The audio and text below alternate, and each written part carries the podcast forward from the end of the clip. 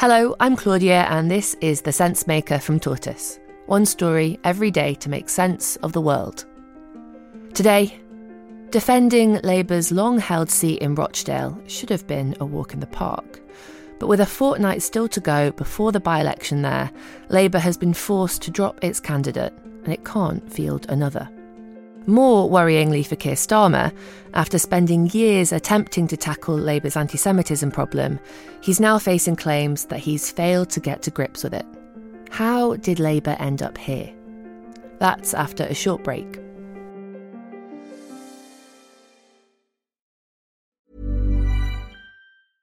Hey, I'm Ryan Reynolds. At Mint Mobile, we like to do the opposite of what Big Wireless does. They charge you a lot, we charge you a little. So naturally, when they announced they'd be raising their prices due to inflation, we decided to deflate our prices due to not hating you. That's right. We're cutting the price of Mint Unlimited from $30 a month to just $15 a month. Give it a try at mintmobile.com slash switch. $45 upfront for three months plus taxes and fees. Promote for new customers for limited time. Unlimited more than 40 gigabytes per month. Slows. Full terms at mintmobile.com. There's never been a faster or easier way to start your weight loss journey than with PlushCare.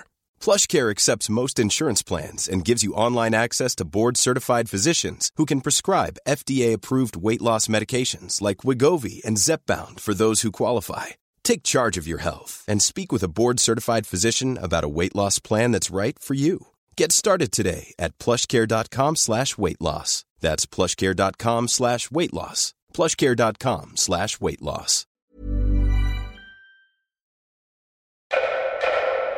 At the end of February, Rochdale will vote for a new Member of Parliament after the death of Labour MP Tony Lloyd.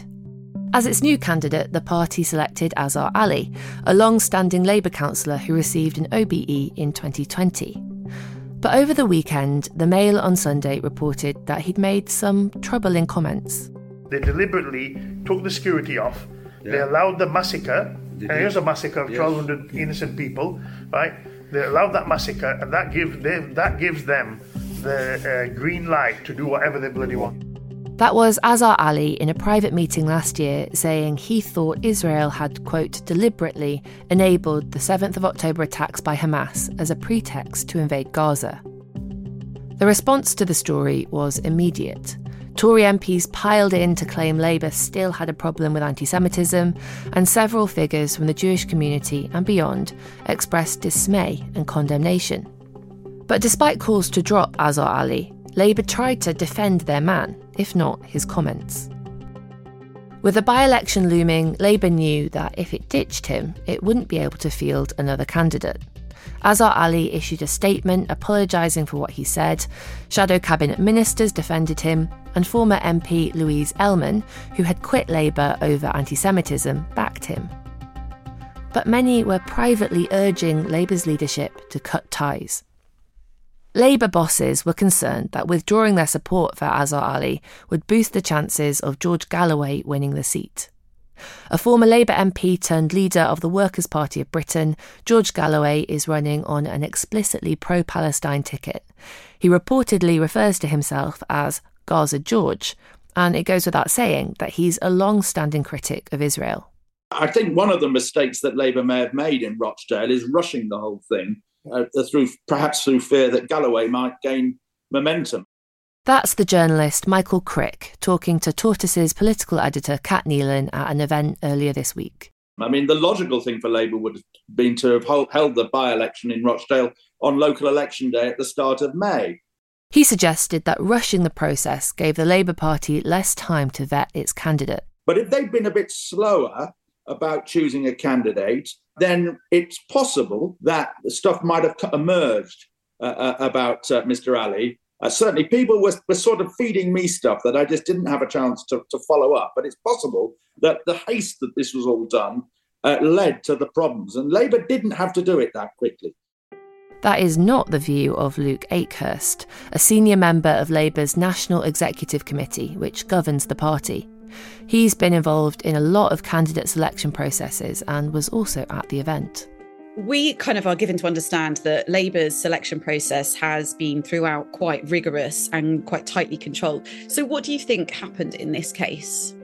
well, it's even more rigorous, or should be, in a in, in a by-election. Like the interview that you get uh, if you want to be a by-election candidate is a lot longer and tougher than an interview to stand in a general election. But we can't really legislate for people not telling us the truth when we ask the killer question at the end, which is supposed to expose all uh, things that we're worried about that haven't come up in what we call due diligence. So we ask a question, which is Is there anything in your background, past or present, which could uh, politically embarrass the Labour Party if it got into the public domain? And Azhar Ali clearly didn't give an answer that covered his remarks at whichever meet, private meeting in, in Lancashire where he said the things that his uh, recording has now emerged of him saying. I don't think there's actually any way in which the, the due diligence process can find things that people have said in private meetings. So, how much damage has this done to the Labour Party? We'll have more after the break. It's that time of the year. Your vacation is coming up. You can already hear the beach waves, feel the warm breeze, relax and think about work. You really, really want it all to work out while you're away. Monday.com gives you and the team that peace of mind. When all work is on one platform and everyone's in sync, things just flow wherever you are. Tap the banner to go to Monday.com. Hey, I'm Ryan Reynolds. At Mint Mobile, we like to do the opposite of what Big Wireless does. They charge you a lot we charge you a little. So naturally, when they announced they'd be raising their prices due to inflation, we decided to deflate our prices due to not hating you. That's right. We're cutting the price of Mint Unlimited from $30 a month to just $15 a month. Give it a try at mintmobile.com slash switch. $45 upfront for three months plus taxes and fees. Promo for new customers for limited time. Unlimited more than 40 gigabytes per month. Slows. Full terms at mintmobile.com. Many of us have those stubborn pounds that seem impossible to lose, no matter how good we eat or how hard we work out. My solution is PlushCare. PlushCare is a leading telehealth provider with doctors who are there for you day and night to partner with you in your weight loss journey. They can prescribe FDA-approved weight loss medications like Wegovy and Zepbound for those who qualify. Plus, they accept most insurance plans. To get started, visit plushcare.com slash weight loss. That's plushcare.com slash weight loss. Backing Azhar Ali in the face of widespread criticism was becoming unsustainable. And then another recording emerged. This time it was of him complaining about Jewish people in the media, fueling criticism of a pro Palestinian Labour MP. And so, nearly 48 hours into the row, Labour finally pulled the plug. So I took decisive action. It is a huge thing to withdraw support for a Labour candidate during the course of a by election. It's a tough decision, a necessary decision. But when I say the Labour Party has changed under my leadership, I mean it. Not long after Keir Starmer had insisted that the Labour Party had changed under his leadership, it was revealed that another parliamentary candidate had made comments about Israel at the same meeting as Azhar Ali. Israel again, you know. And I'm sure that all these people. In the recording, obtained by the right wing political blog Guido Fawkes, Graham Jones goes on to claim that British people who volunteer to fight for the Israeli Defence Forces should be locked up and he falsely claims that it's illegal for them to do so. By now, Labour had learnt its lesson and moved quickly to suspend him, but the damage had already been done. The stories about Azhar Ali and then Graham Jones have exposed Labour's continued weak spot on anti Semitism, providing the Conservatives with an easy attack that could dominate the general election campaign. They also allowed intense factionalism within the Labour Party to resurface, reminding the country that it's not just the Tories who are deeply divided. And both cases raise questions, not just about the process by which candidates are selected, but about how the people who want to lead the next government respond to a crisis. Judging by this week, they still have much to learn. Thank you for listening to The Sensemaker from Tortoise. This episode was written by Tortoise's political editor Cat Neilan and mixed by Matt Russell.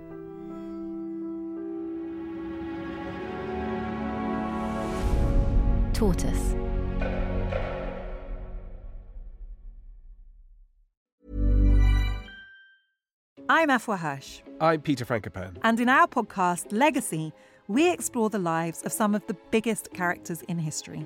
This season, we're exploring the life of Cleopatra. An iconic life full of romances, sieges, and tragedy. But who was the real Cleopatra? It feels like her story's been told by others with their own agenda for centuries. But her legacy is enduring, and so we're going to dive into how her story has evolved all the way up to today. I am so excited to talk about Cleopatra, Peter. Love she Cleopatra. is an icon.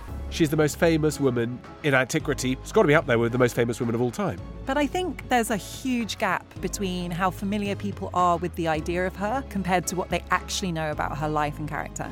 So, for pyramids, Cleopatra, and Cleopatra's nose, Follow Legacy now wherever you get your podcasts. Or you can binge entire seasons early and ad free on Wondery Plus.